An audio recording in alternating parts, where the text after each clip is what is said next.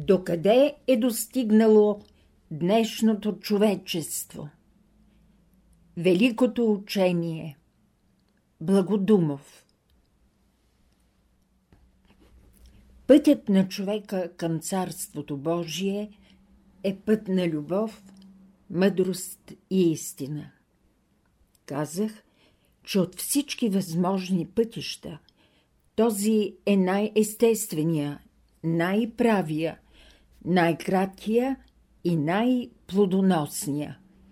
Но този път е възможен само за уния, които са достигнали до съответното духовно развитие или които са достатъчно зрели духовно, за да могат да влязат в него.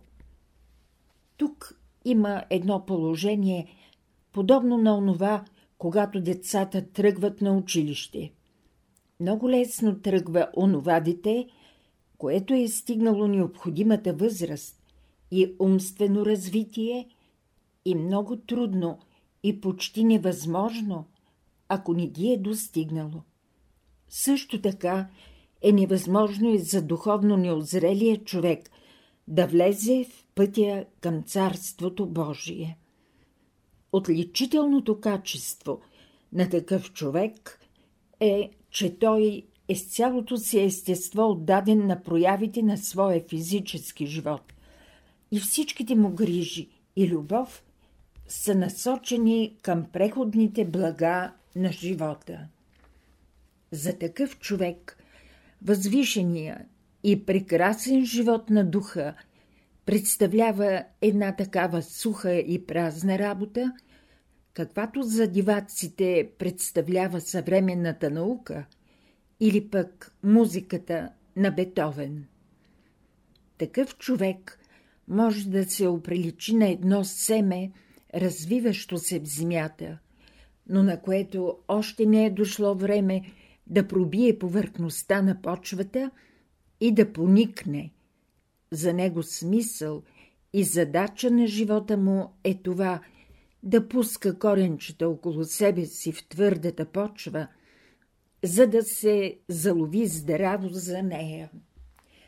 То още не познава живота във въздуха, под топлите и светлите лъчи на слънцето, нито се стреми съзнателно към този живот, но несъзнателно върви, все върви по същия път и неговия стремеж да се залови здраво в почвата, намира смисъл и оправдание, именно като необходима подготовка за този по-късен живот.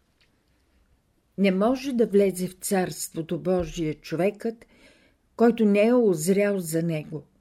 Също както не може една фиданка да поникне, ако не е достатъчно добре развита в почвата или да разцъфти, ако не е достатъчно покарала и пуснала своите листа. Но вярно е и обратното. Не може едно растение да не поникне и да не разцъфти, когато му е дошло времето, защото не направи ли това, очаква го спиране на растението и израждане. Затова именно Христос казва, че в Царството Божие могат да влязат само онези, които Бог е призовал, а също така и, че който не даде плод, ще бъде отсечен и хвърлен в пеща за изгаряне. Един повърхностен поглед върху живота на съвременното човечество създава в наблюдателя на първо време тъжно впечатление, защото в духовно отношение то живее в пълна анархия и на пръв поглед нищо ни показва да се вярва, че Царството Божие вече влиза в сила, както това твърди учителя Дънов. Пътят към това царство изглежда, напротив, далечен, дълъг и труден. Обаче това заключение е само привидно.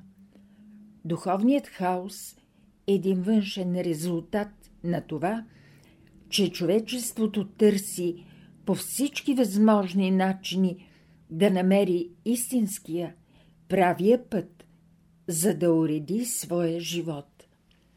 Този път от 2000 години насам тропа на вратата му, но то още не вярва на неговата истинност и резултати, водено отчасти от един атавизъм от миналото, отчасти под влиянието на едно психично пиянство, произвеждано от същества, които са чужди на неговата еволюция, но се ползват от грешките му за свои собствени изгоди.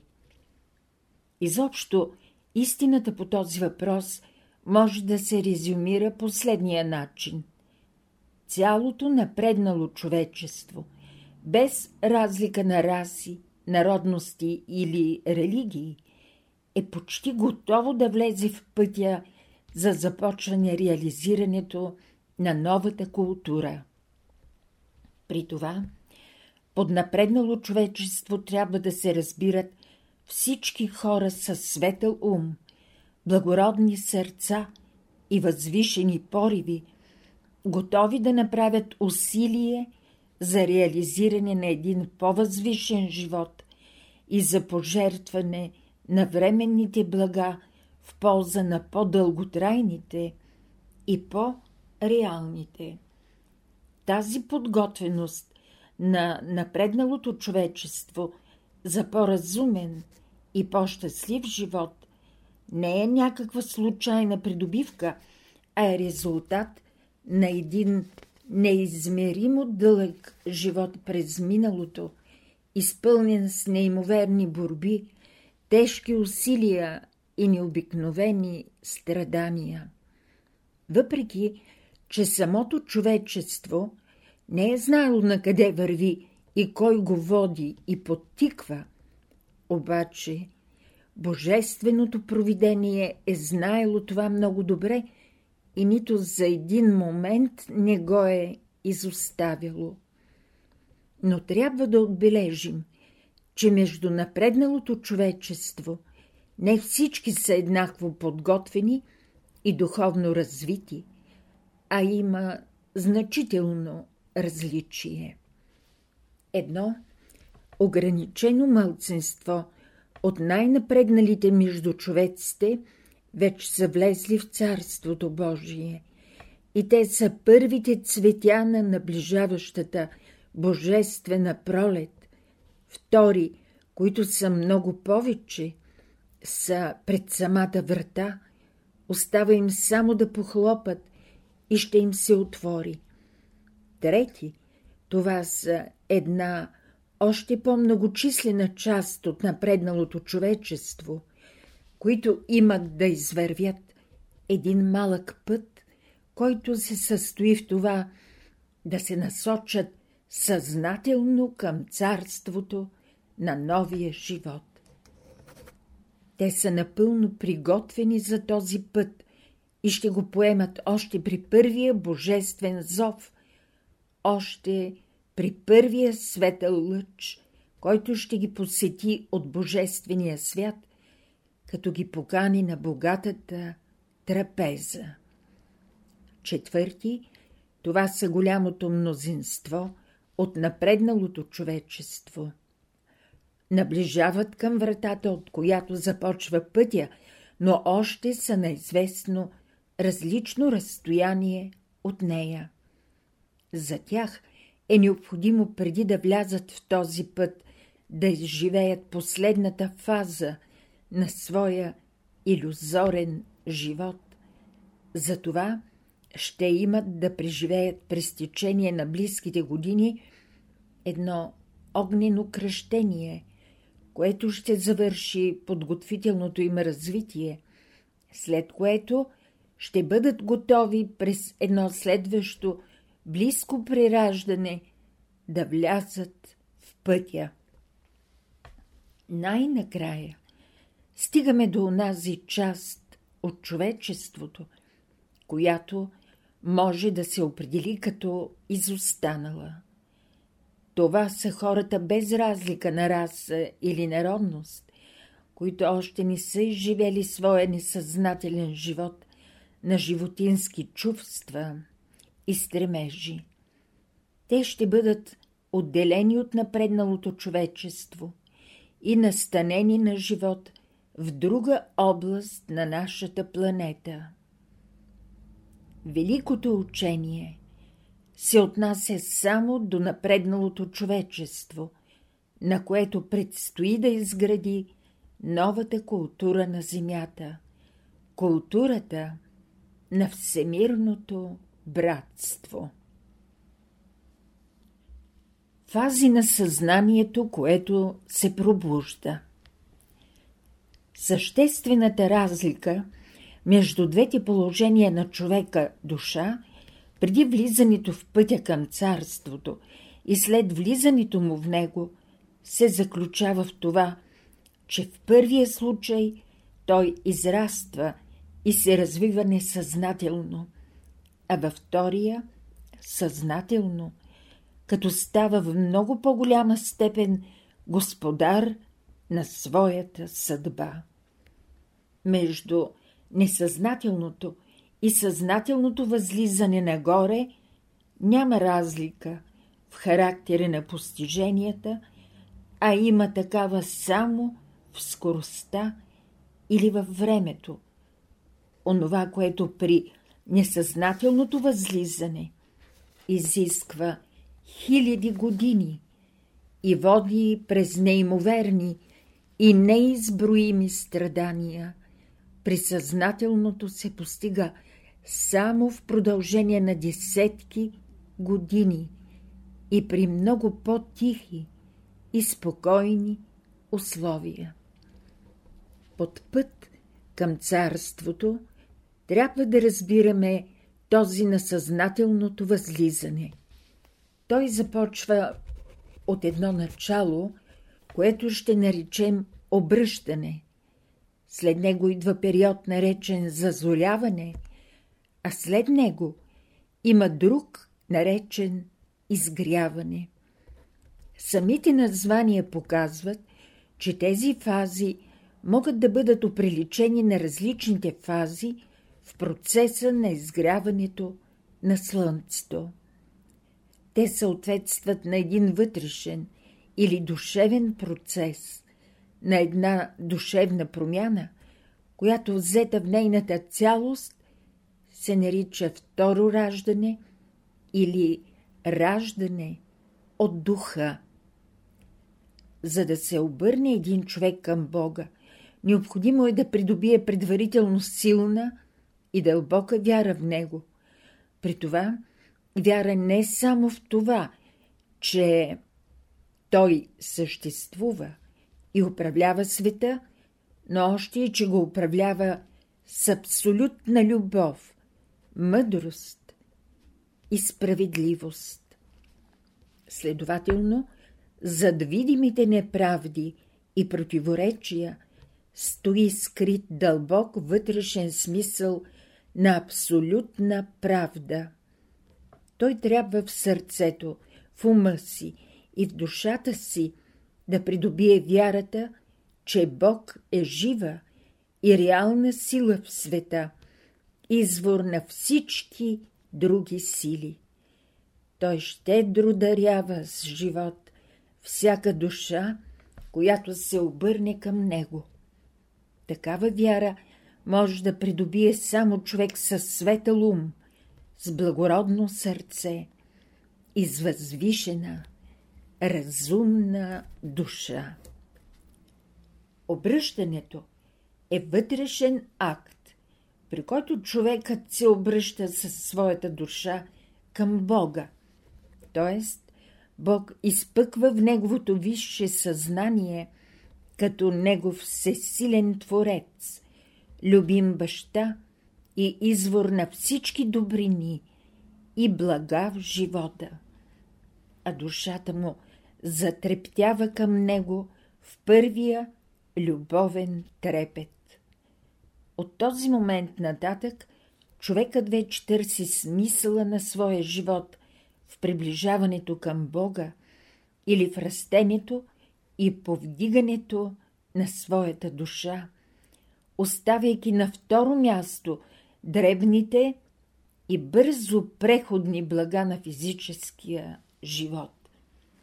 По този начин той започва постепенно да къса, конец след конец, връзките, които пристягат неговата душа към робския хомот.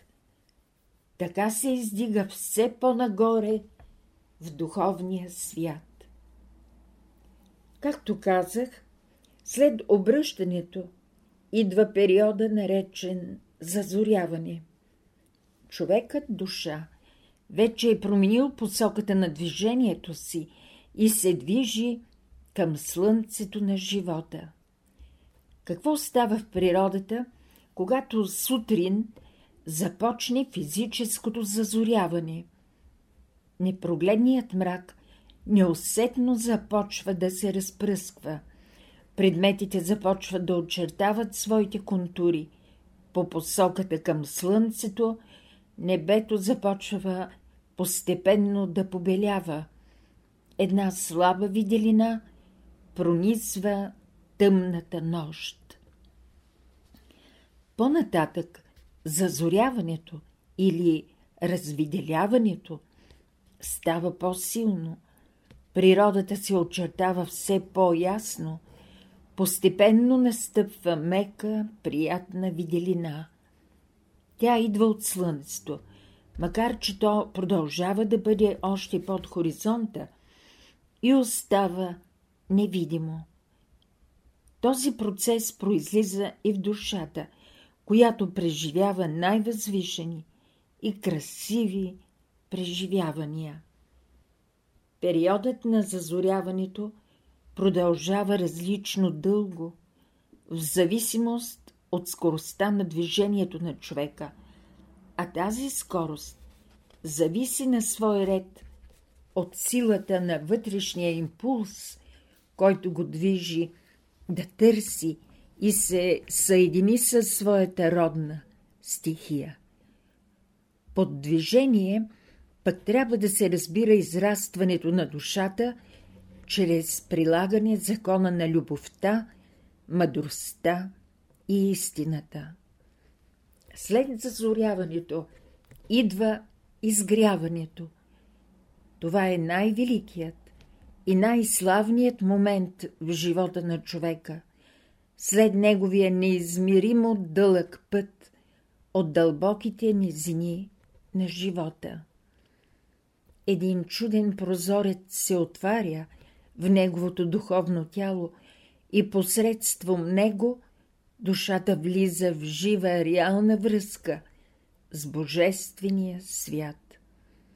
Една нова струя от живот потича към душата, която я обвива с лъчи от любов, светлина, хармония, радост, мир, блаженство.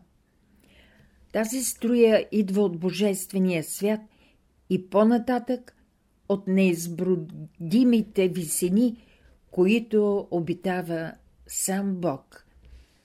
Тя озарява душата отвън и отвътре – или казано с други думи, човекът не само влиза в Божествения свят, но и сам Бог изгрява в него, в душата му като духовно слънце.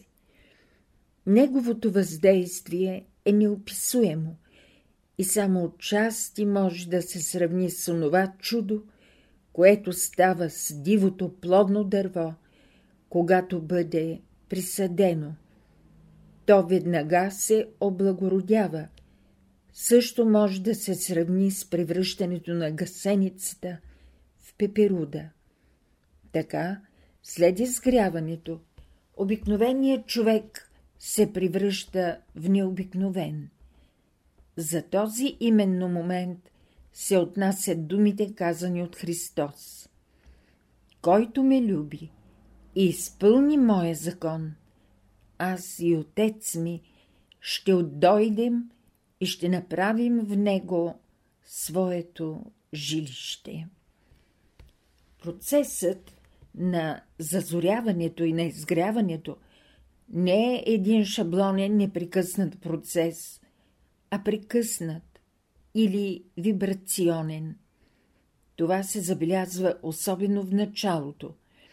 Това означава, че ученикът ту влиза в зазоряване и изгряване, то излиза от тях, като при всяко повторение се изкачва все по-нагоре.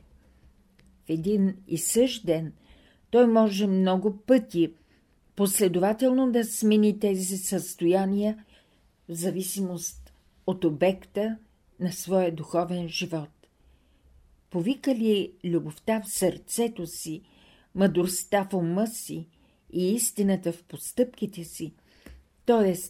прилага ли Божия закон, в душата му настъпва зазоряване или изгряване и обратно, обърна ли погледа си към земята, т.е. нарушава ли закона на любовта, мъдростта и истината, отново се връща в предишната тъмнина.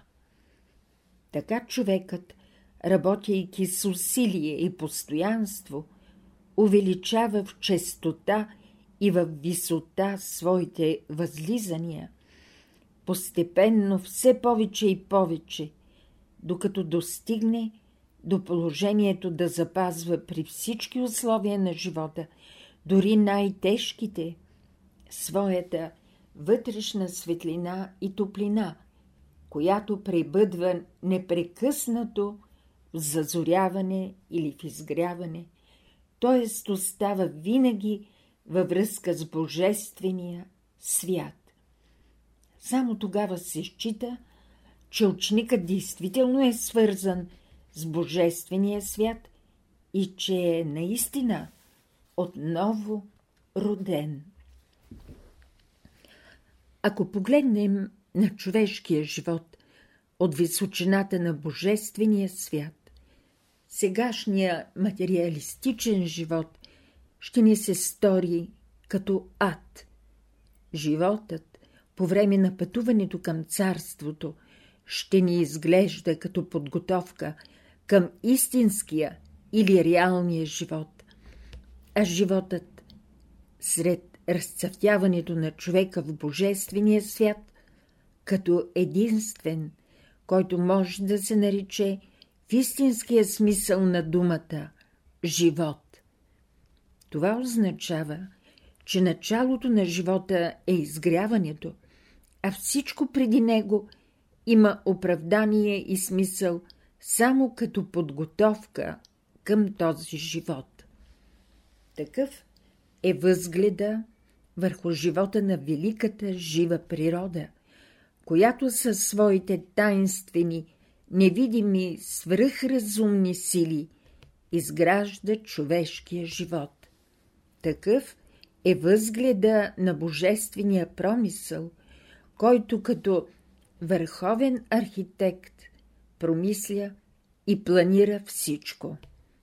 Този истински живот, неописуем по красота и блага, които носи на човешката душа, започвайки от изгряването, продължава в продължение на цяла вечност. Човекът се издига постепенно все по-високо в неизмеримите висоти, където обитават ангелите в едно царство на живот, светлина и блаженство без край. Този живот обаче се отнася до едно по-далечно бъдеще на човечеството. А сега за него е най-важно да има една обща идея за пътя, който ще го заведе към изгряването или ще му отвори вратата на истинския живот.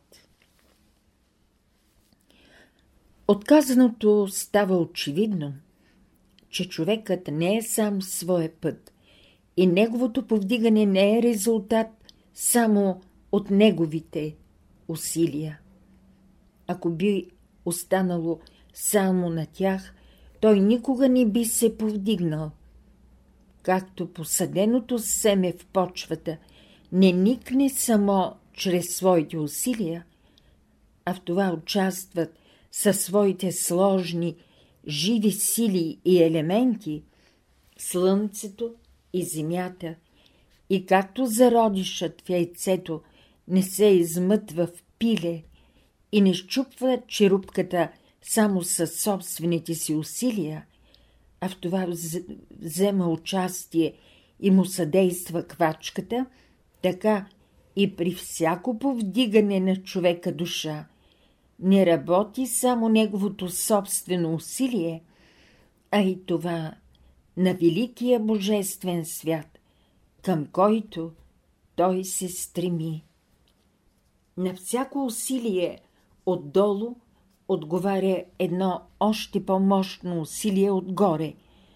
Благородството на човека, неговата заслуга се състои в това да направи волево усилие, да се повдигне и Бог никога не пропуска да отговори с помощ на тази воля, която се стреми и се обръща към Него.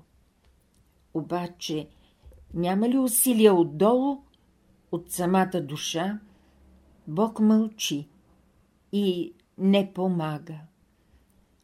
Българската пословица правилно казва Бог дава, но в кошара не вкарва, т.е.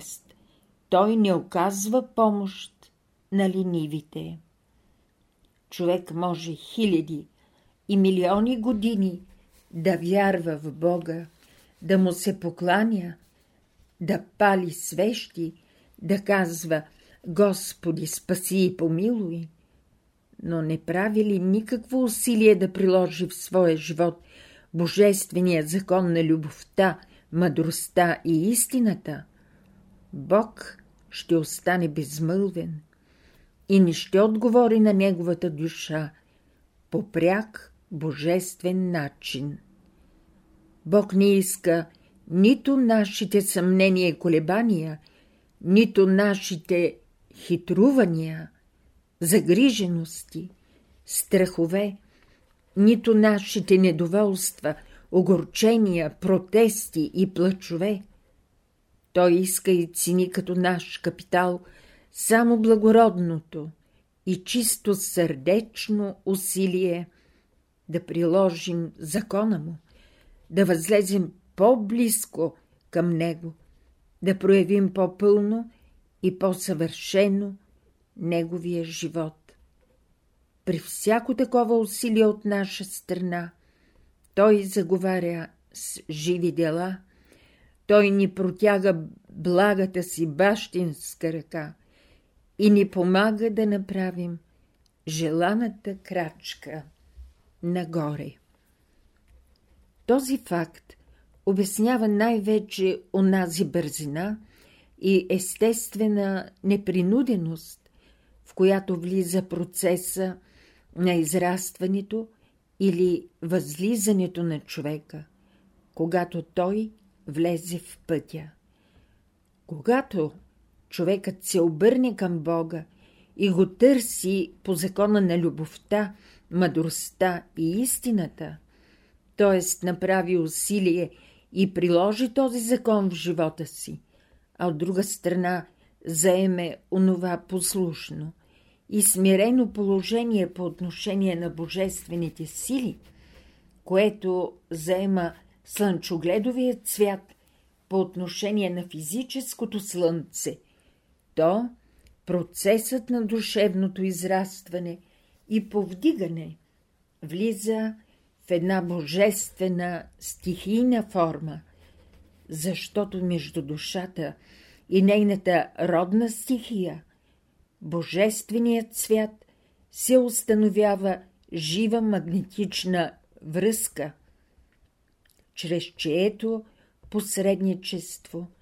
силите на живота протичат с едно напрежение, което никакви материални пречки не могат да възпрепятстват. Така човекът, ставайки фокус на въздействие на небесни сили, израства и се повдига в духовно отношение, докато напълно се природи. Трите лица на Бога в живата природа Невъзможно е за човека да придобие макар и приблизително вярна представа за ролята и силата на любовта, мъдростта и истината в неговото индивидуално развитие, ако няма представа за тях като принципи и сили в живата природа. Поради това ще направя едно кратко очертание на тях в този смисъл. Любовта, мъдростта и истината са трите кардинални лица, под които Бог се проявява в света. Следователно, Бог е любов, Бог е мъдрост, Бог е истина. Три лица на една единна същност. Нагледен пример за това триединство ни дава физическото слънце. Както вече казах, за нашите несъвършени способности да си представим Бог в своята единност, може да бъде оприличен на едно духовно слънце, неосезаемо за телесните сетива, което прониква всичко и е така везди също, както и геометричното пространство, според учението на съвременната геометрия. Както физическото слънце има топлина, светлина и свой образ или обективна реалност, така и Бог има своята топлина, своята светлина и своята обективна реалност. Неговата топлина – това е Божията любов. Неговата светлина – това е божествената мъдрост, а неговата обективна реалност – това е божествената истина. Следователно, човек е само тогава образ и подобие на Бога, когато в своите чувства, мисли и постъпки изявява любовта, мъдростта и истината. Възниква въпрос за стремящия се към Царството Божие.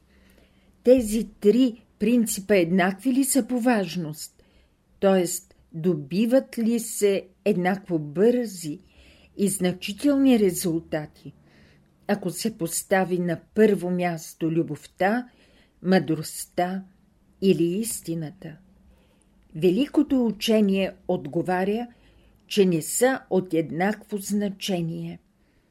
Най-важна е любовта, след нея идва мъдростта и най-накрая истината. Това сравнение обаче е относително, т.е. има значение за скоростта и големината на постиженията на ученика, а не представлява твърдение за делимостта на тези принципи. И така, любовта като закон, като сила и като метод за приближаване към Бога е най-могъща, най-лесно приложима, и най-плодоносна.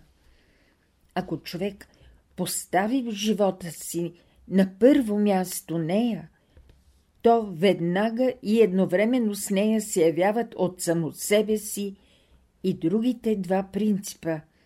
И по този начин човешката душа, приемайки в тази пълнота от божествени сили, като че придобива крила – и бързо възлиза нагоре по небесния път. Изобщо, любовта заема по отношение на другите два принципа ролята като че ли на майка, Тя ги ражда и те винаги я следват, като нейни естествени рожби. Ако човек си постави като първа цел мъдростта или духовната виделина, той може да работи хиляди години, без да я постигне и без да влезе в Царството Божие.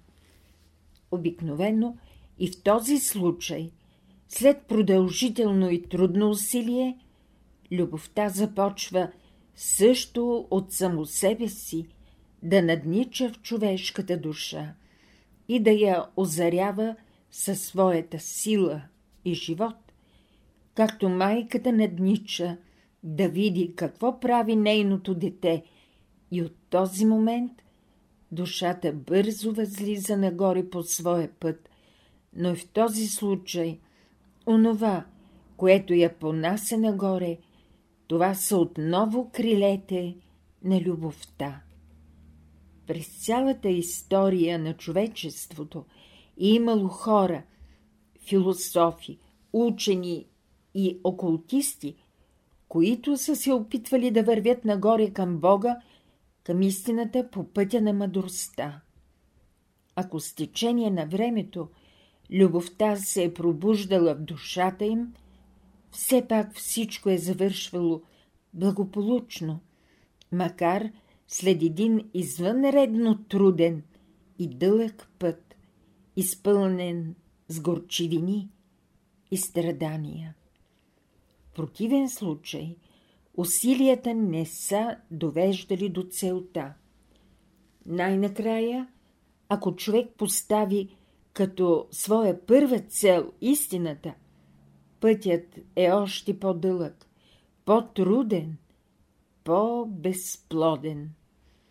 Човек може хиляди и милиони години да търси истината, да плаче и да въздиша по нея, обаче тя никога няма да му открие своето лице, докато няма любов в сърцето си и духовна виделина в своя ум.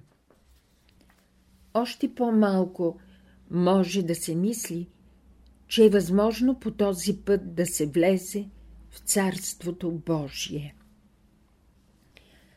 Един нагледен пример за това намираме в адептите на съвременната материалистична наука.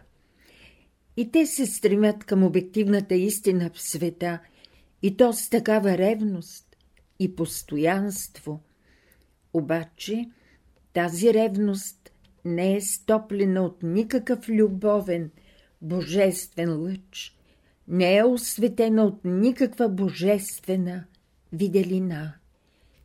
И колко далеч стоят те от великата божествена истина и от истинския, естествения живот на щастието и благополучието, а заедно с тях и цялото съвременно материалистично човечество. Човечеството може да постигне още хиляди пъти по-големи знания от днешните за молекулите, атомите, електроните, протоните и за всички механични сили в природата. Може да проникне в звездното пространство със своите телескопи на хиляди пъти по-големи далечини и да открие хиляди пъти повече звезди. Може да изнамери хиляди пъти по-съвършени железници, кораби, автомобили, самолети, оръдия, картечници, пушки, отровни газове. Обаче, не влязат ли в неговата душа любовта, мъдростта и истината в техния божествен смисъл, животът му ще продължи да бъде мрак, безсмислие и страдание. В великото учение любовта заема първото, най-видното място. То започва с нея, тя представлява върховния закон. Тя до такава степен е водеща в него, че Иисус ни посочва най-великия закон за човека като закон преди всичко на любовта. Учителят Дънов прави в своите беседи следното символично сравнение. Любовта, мъдростта и истината са три дъщери на Бога, три сестри, от които първата любовта е най-голямата, най-хубавата, най-любимата на своя баща. Тя е великата майка, която възкресява човешките души и всъщност тя е самият път към Царството Божие. Божественото учение е преди всичко учение за любовта. Любовта е мярката, с която небето мери силата, напредъка и съвършенството на един живот. Мъдростта е втората дъщеря на Бога, също така велика и прекрасна. Тя навсякъде придружава своята по-стара сестра, любовта, и ражда в човешката душа виделината, която позволява онова вътрешно виждане, пред което се разкриват най-скритите тайни в света. Истината е третата красива дъщеря на Бога, която също така навред придружава своите по-стари сестри. Тя е велика учена и художничка, която разкрива пред душата и отпечатва в нея скритата красота и реалност на Божието лице, която стои във всичко и зад всичко, което съществува.